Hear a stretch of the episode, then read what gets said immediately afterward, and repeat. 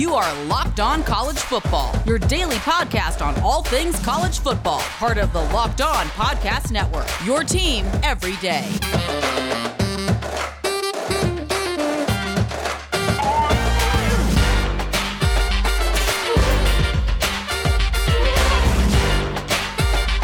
All right, welcome to a Friday edition of the Locked On College Football Podcast. I'm your host, Patrick Kahn, Locked On Horns.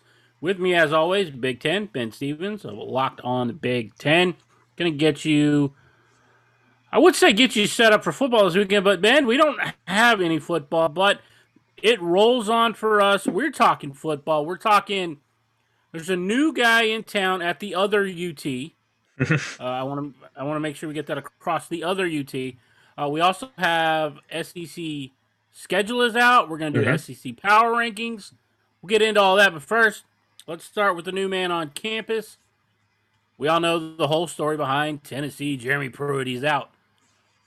So they bring in Josh Heupel from UCF to be the new man in charge of Tennessee. And I hate to quote what was said yesterday on the Locked On College Football podcast when Cole Cubitt said, meh, but I'm going to echo, meh, double meh, meh. I'm not, ex- I'm not excited about this hire. But truth be told, the whole hiring carousel is kind of past. So it was very slim pickings as far as what they could do at the University of Tennessee as they waited until just two weeks before National Signing Day was to be completed. Tennessee has a mass exodus of players. They bring in Josh Heupel. Uh, what was your initial thoughts and, and kind of where do you go from here uh, for the for the Vols? My initial thought was this seems like a package deal, right? They go and hire Danny White as the new athletic director in Knoxville from Central Florida. He goes and he brings his guy, Josh Heupel, with him. It makes sense when you look at it from a logistical perspective because, like you mentioned, Patrick, the coaching carousel has kind of run its course, right? Like there's not that many options out there. There's some big names that you could have made a real big splash with. And we went over some of those future odds provided by betonline.ag last week. And, you know, the names like Lane Kiffin were floated and Hugh Freeze. And would it maybe just be Kevin Steele or would Gus Malzahn make a pitch? So it makes sense that Josh Heupel kind of found his way in the weeds. He's not exactly the sexiest hire. I know a lot of Tennessee fans, much like Cole Cubelic, and you just said there, are very eh, meh on the whole thing. They're not very excited for it. But I think you need to have a realistic set of expectations when you look at this hire. Josh Heupel has had success. He took over for Scott Frost in that first year in 2018 after the national championship year. It was a lot of what Scott Frost had built, but he still runs a very enticing offense, what we are seeing more and more in college football. He will bring some of that excitement to Tennessee. He can now use Tennessee's facilities and all that they have in their resources to recruit in some of the biggest hotbeds in the entire country. They are a quick drive away from Atlanta, from Georgia, from North Carolina. They have the potential to build Tennessee back up to what they need to do within Josh Heupel's system. That being said, though, it's not exactly the most exciting hire because I think they were going through the list and they said, maybe we get this guy, maybe we get this guy. But I'm sure they reached out to a lot of people, or at least a lot of agents for these coaches. And they were like, all right, what's the deal with the NCAA investigation? What are the violations and all these things that are going to be coming your way? And they can't really paint a very clear picture of that. So if you're not so sure about what the future is in Knoxville and what exactly you'll be able to do based on these NCAA violations, then why exactly would you want to jump ship and try to live up to the expectations that Tennessee fans have from the late 90s and early 2000s? So they went with something that was kind of safe in Josh Heupel, and I think he'll be fine. But no Tennessee head coach has been there for more than five years since 2006. So we'll have to see exactly what this means. Is Josh Heupel the guy to do that? I'm not so sure. Can he calm some of the waters after all that Jeremy Pruitt left them in disarray and Phil Fulmer is now gone as well? Maybe. But I think it makes sense when you bring Danny White from UCF. He brings a guy that he trusts, a guy that will trust in him to figure out these next rocky roads that they will have in Rocky Top and try to find a better, clearer path for Tennessee moving forward. I think in you bring up a good point. It's it's a safe hire, right?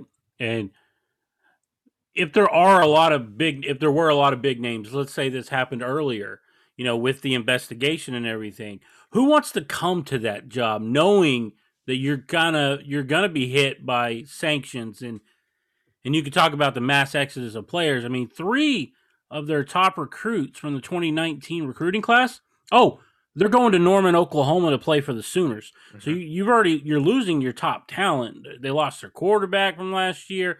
Uh, and, and we talked about their offensive tackle and a safety and a running back, and it's just like there. It's going to be a very slow process. It's going to be one where they've got to rebuild a lot.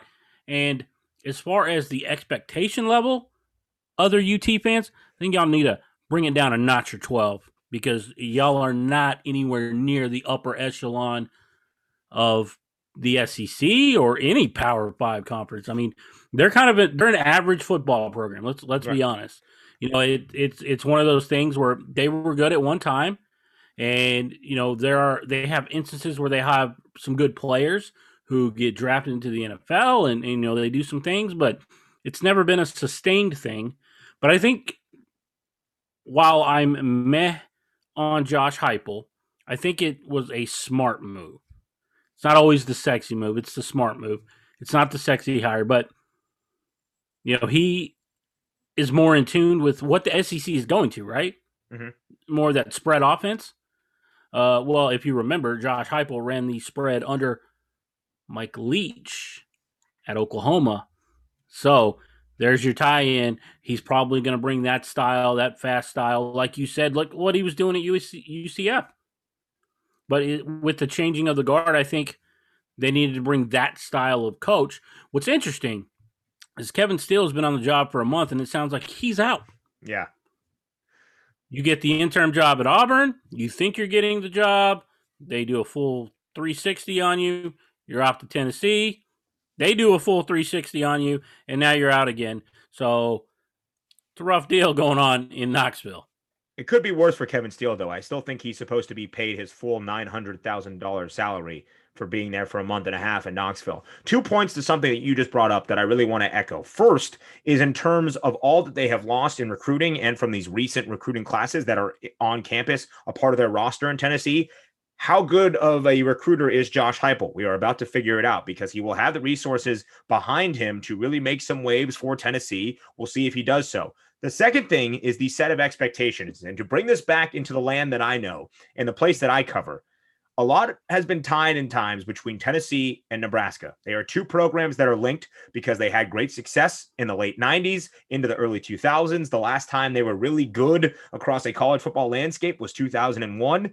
And from there, they've also had their issues in terms of trying to find a head coach to take over for a legendary figure and figure things out for them. It has been kind of two polar opposites, though, when you think about how things have run. Tennessee has been full of turmoil in terms of who has been the decision maker, the head coach that has been in there, exactly how it's run, but they've never lacked the talent. They've never lacked the ability across their roster to compete in the SEC. They are a part of the Southeastern Conference, which comes with its own set of dignifications in its way. Nebraska, on the other hand, aside from Steve Pederson when Tom Osborne took over as the athletic, athletic director, midway through the 2000s, he kind of built some things back in place, got Bo Pelini in there. They were starting to be a factor again, although they weren't winning conference titles or national titles as Nebraska fans hope. But they started to figure some things out. And it seemed when they hired Scott Frost three years ago that that was as good of a hire as you could expect. And Scott Frost has not lived up to those expectations. And for Nebraska now, they feel like they're at a little bit at odds with the Big Ten Conference. They do not have the sway they once had back in the glory days of the Big Eight.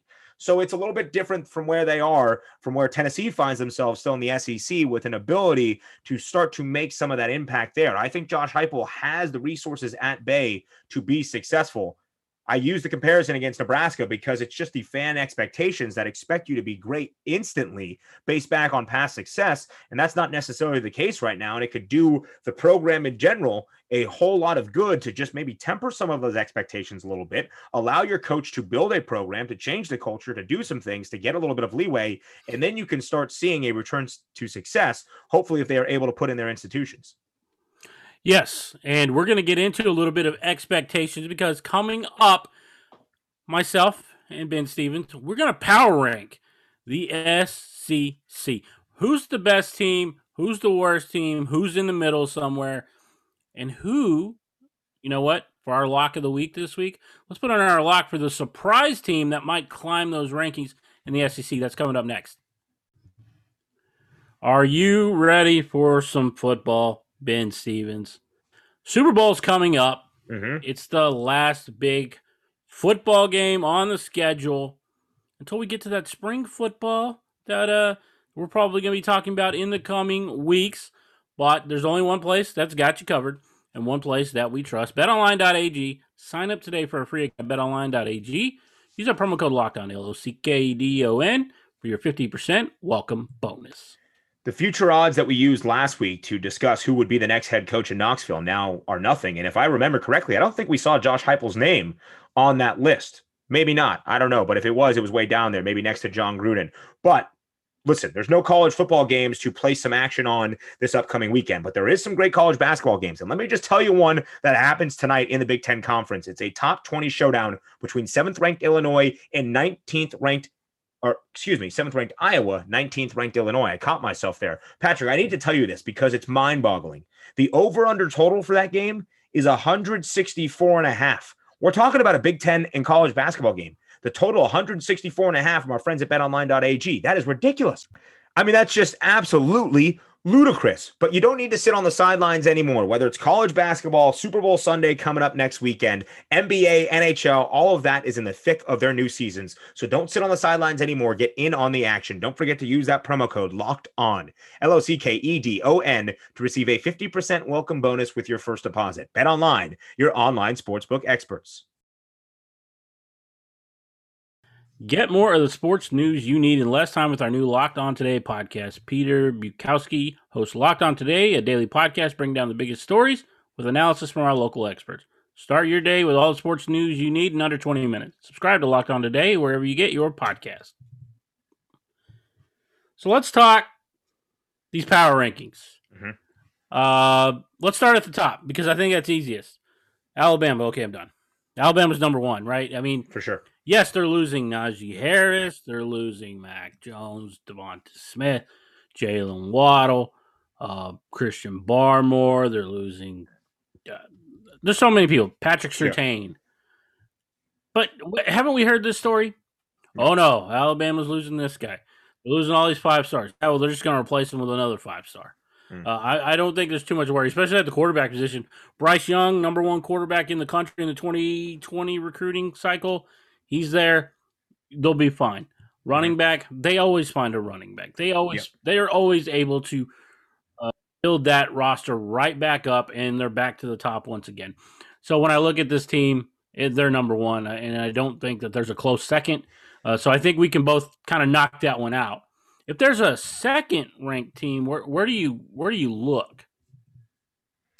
I would look to the other division. I would look to the East Division, and I think that Georgia has some pieces in place to be the second best team in the SEC in the 2021 college football season. Of course, getting JT Daniels back will be huge, but to have Zamir White decide to pass on the NFL and come back as one of his best receiving options, and then you also have a very talented offensive side with coordinator Todd Monken, who's back as well. The defense has always been very good. They'll lose some pieces on the front with Azeez Ojulari, but other than that, I think Georgia should be set to go. We'll find out pretty quickly, and we'll talk the SEC schedule that was just released in a little bit. We'll know pretty early on with their game against Clemson in that opening week of the season. But I would look Georgia right after Alabama. Florida, has lost so much offensively that I have a tough time thinking they'll get back to Atlanta for the SEC championship game.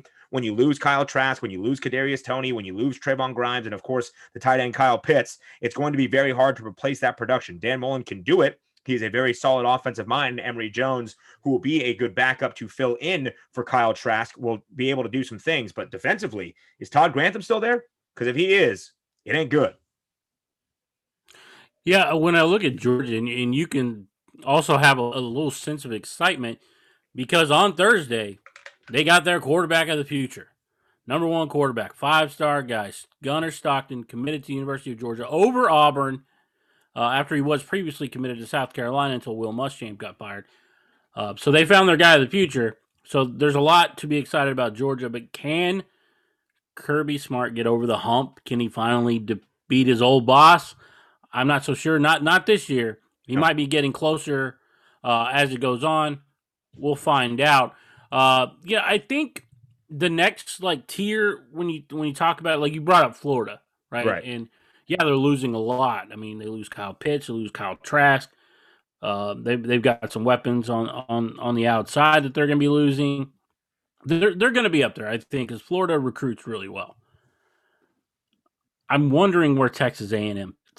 I was just about now they lose. Kellen Mond. You know, Texas A&M is probably that next team for me, probably three, I would think. And they, they lose Kellen Mond, but that system that they run, they like to run the football.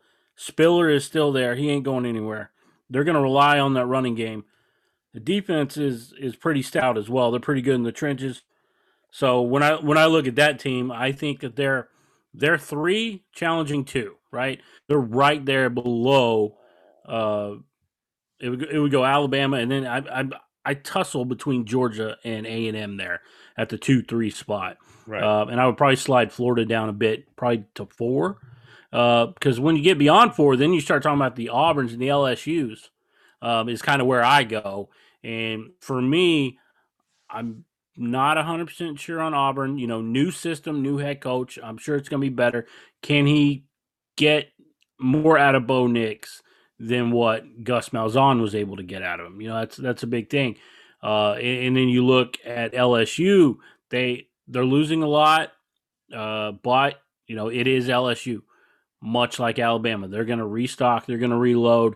It just can they put it all together? LSU is making all of these changes to their staff. Uh, so for me, I think I give them a slight edge over Auburn just because I think they're a more talented team.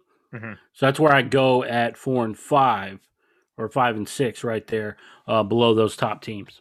Yeah, I, I would agree with your rankings at the top. I think Alabama is in a clear tier above everybody. They're number one, but they're one by a large margin. I put Georgia at two. I would have Texas A&M at three, like you, Florida at four. And then you asked before we got to the break in our first segment, who's your locked on lock of the surprise team you expect? And I don't really think you can say the 2019 national champions are a pure surprise, but I think LSU will be back from where they were in 2020. To go to five and five in this weird college football year of 2020 was certainly an aberration. Can they recreate the success and be a national champion contender again in this upcoming 2021 year? I'm not entirely sure of that, but I do expect them to be much improved. They would be my team in the SEC. I have them right there at five. They could possibly get above Florida in my rankings. They could get above an A and M. They could challenge for that third spot. I still think they're a peg behind Georgia, but I think when you have the quarterback trio of Myles Brennan, TJ Finley, Max Johnson, all back competing for that first spot. Yes, you lost Arik Gilbert, the very talented tight end wide receiver duo that left and he transferred out of Baton Rouge. They have so many playmakers, though, offensively across the ball that I think they will return.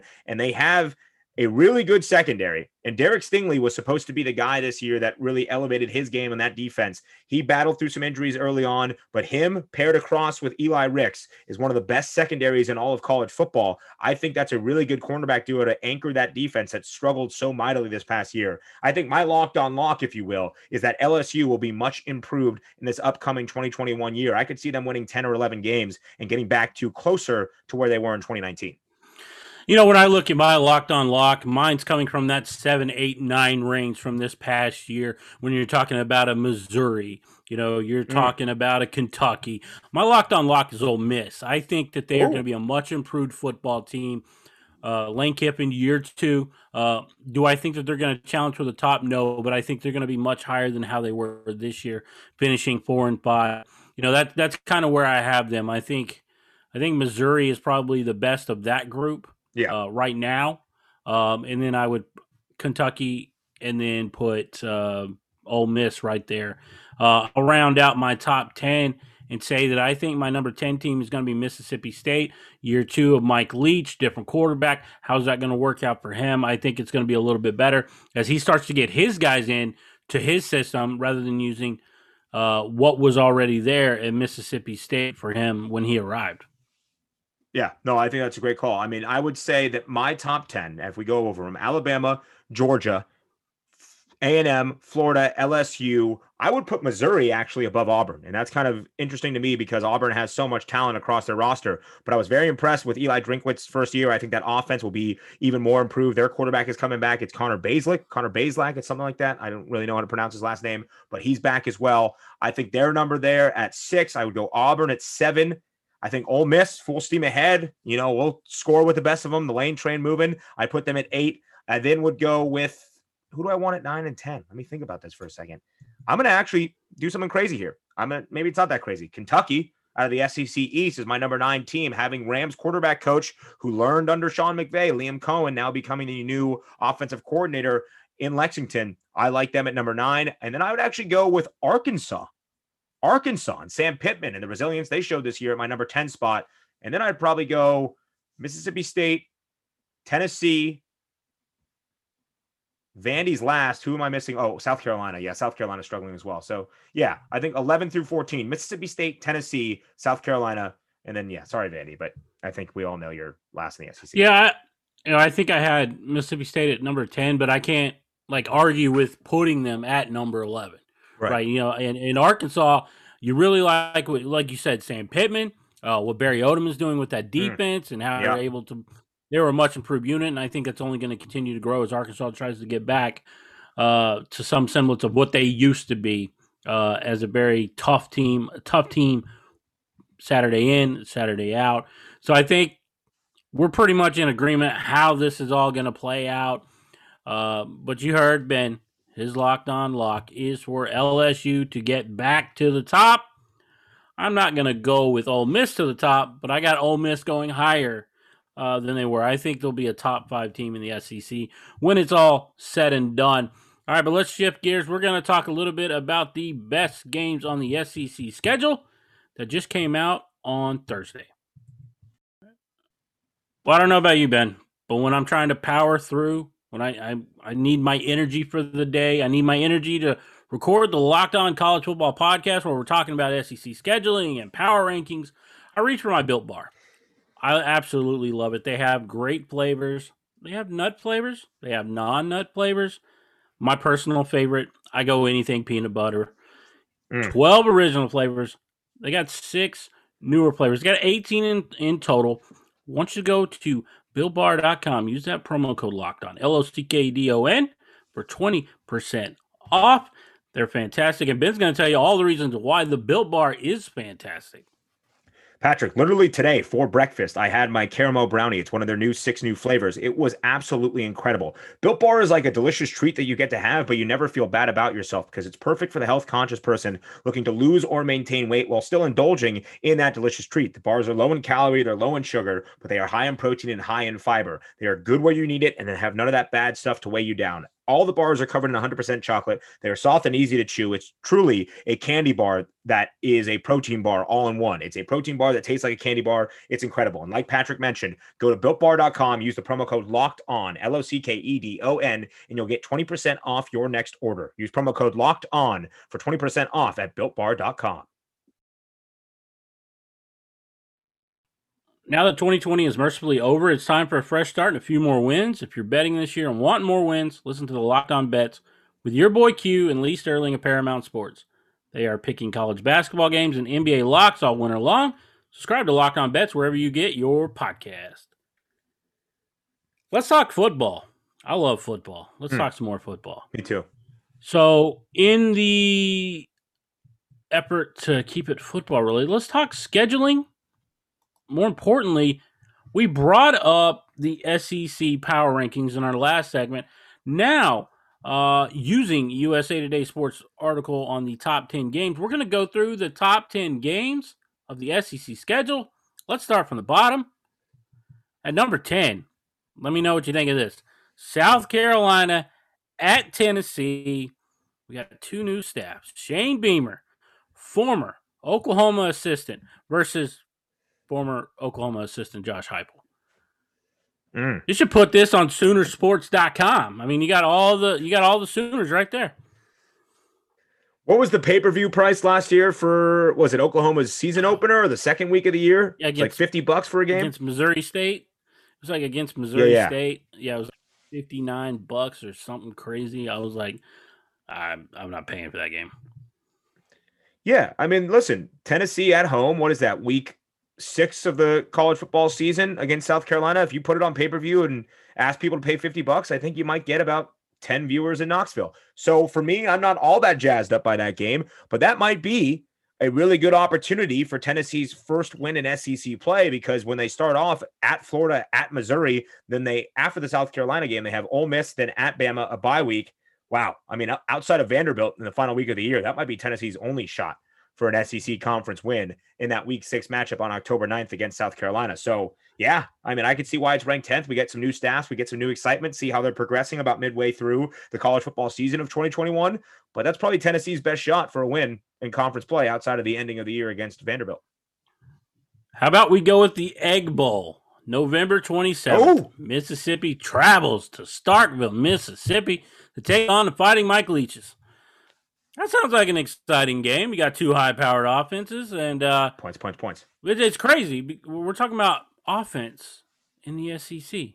I still, I know we we saw an entire year of it, really last year too, but it's still odd to me. But yes, I'm a big fan of Lane Kiffin versus Mike Leach's offense in the Egg Bowl in Starkville, Mississippi. It's a new day. Points rule the day. Offense rules the day, and we will enjoy that game final week of the regular season between Mississippi State and Ole Miss in the Egg Bowl. It's going to be incredible. Who's number eight? Keep going through this power no, ranking list. I love it. The number eight game. It's just a throwback to when both of these teams were good at the mm. same time. I should say Alabama versus the U. The U is on the way up. Ooh. Opening weekend, September fourth. You got the Crimson Tide going to play the Hurricanes in Atlanta, Georgia. Are you, are you now, on that? The biggest question I have for that is D'Eriq King going to be healthy, do you think, for that season opener? It's going to be tough. But mm. I've seen crazier nowadays because with all the advancements in health and surgeries and, and how I've seen players come back, I think you might be ready to rock on September 4th in your first test. Oh, by the way, defending national champion, Crimson Tide. Alabama, two of their first three games of the season take place against opponents from the state of Florida. That game against Miami in Atlanta, and then two weeks later on the road in Gainesville, taking on Florida. So a very tough test to start off the year for the Crimson Tide, the national champions. I would still expect them to win both of those games as it stands right now, but it's definitely getting into some tough sledding. You're going to know where you stand pretty early on. Bill O'Brien, the offensive mastermind, taking over those offensive reins in Tuscaloosa. How about our next game? We have uh, LSU going out west to face the UCLA Bruins on September 4th. So another opening kickoff game where two Power 5 teams going at it. The opening weekend for teams in the SEC is really exciting. We talked about Alabama and Miami. LSU against UCLA in a game I'm sure we'll touch on in just a minute. Georgia and Clemson. There are some really good opening weekend games featuring teams from the Southeastern Conference. I can't imagine UCLA beating LSU. I just can't. I'm sorry. Won't I won't believe it until I see it. I think the Tigers get back to where I believe they will be in 2021 with a big opening win against a Pac 12 opponent on the road out on the West Coast in the Rose Bowl in Pasadena. So I do believe that LSU will start off the year 1 0. My locked on lock for them improving. I think they could very easily be a double digit win team this upcoming college football season. How about this game? Hmm. September 18th in Happy Valley. We got Auburn traveling to Penn State. They got a team that you can talk about here. Give us a little insight on the Penn State Nittany Lions. The biggest question for me will be what does Mike Yurcich do with that new offensive system? We saw Penn State sputter all of 2020, or at least most of it, until they started to figure some things out with Keyvone Lee and then Sean Clifford, who will be back now for his fourth season. Can he finally take an improvement step? Can he move forward in his progression as a quarterback? We will have to see. If they do, I like Penn State over Auburn in that game. I expect Penn State to get back to what we're more accustomed to in Happy Valley it's going to be very interesting to see what that offensive scheme does because it did not work. It did not work this past season with Kirk Ciarrocca. That's why he's no longer there. And the new OC in State College is Mike Yurcich. How about this? For number five, you got Bryan Harsin's first shot at Nick Saban mm-hmm. in the Iron Bowl, playing right there in Auburn at Auburn. So this is Alabama traveling Jordan to Auburn. Uh, this this a, that's a tough one, I think. Uh, for Harsin. Is it in in that game? Yeah, it's gonna be yeah. a tough one. I mean, it's not gonna be tough for Nick Saban. No, I mean, I, I think. No. I mean, I think it'll be closer than maybe some will really give him credit for. But yeah, for me, it's it's it's not that close. Uh, looking at that game, uh, number five. I mean, I I think that's a good number five. I think in more recent years, if if it was further back, that was probably near the top. Uh, how about this one, number four? You've already touched on a little bit. Alabama go- going to Gainesville September 18th uh, to take on Florida in the swamp. Going to find out a lot about Florida. Uh, can they produce another quarterback that can help them at the level that Kyle Trask was this past season? I mean, for most of the season, Kyle Trask was the story of college football uh, just because of what he was doing, only to watch Mac Jones just run right by him. Uh, are, are you looking at that game as, as a tough matchup, or, or do you think it's going to be close in the swamp, or uh, you think it's going to be Alabama's going to run away with that one? I think it's going to be a really good game. I'm excited to see Emory Jones this next year and Dan Mullen's system. I also, if we learned anything from even how dominant this Alabama team was by the end of the 2020 college football season, it took them a few weeks to get what that defense was doing. So it will be a little interesting to see against a high powered offense if the Gators can get back to even a semblance of what they were in 2020. That could be a very high scoring affair, like we saw in the final SEC game of the year in the SEC championship game. So I would expect that to be a 35 31 game, a 42 35 game, something where there will be a lot of points as the defenses start start to figure things out in the early portion of the year. I think it's going to be a great game in the swamp that early on. Ooh, I'm very yeah. It, it makes you wonder if you know the acclimation period that there was this year, right? With with COVID nineteen and everything, and there was no, you know, we didn't have spring ball. It was a very truncated fall camp. Are we going to have that again? But they probably handle it a little bit better because they've been through it. They know what to expect because let's be honest, going into this past season, we went in blind. We didn't know what to expect. Uh, I think a lot of us in the media looked at it and go, "Do we even think we're going to get to a national championship?" Uh, because it, it, was very, it was a fluid situation, and none of us really uh, knew what to expect. All right, but we're going to go towards the top here. We got number three. We got the world's largest cocktail party, Florida Georgia, mm. Jacksonville, Florida. Uh, you know, it's interesting. I think it's the last six seasons. The winner of this game has represented the SEC East in the SEC championship. So here, de facto SEC East championship on October 30th in Jacksonville, Florida.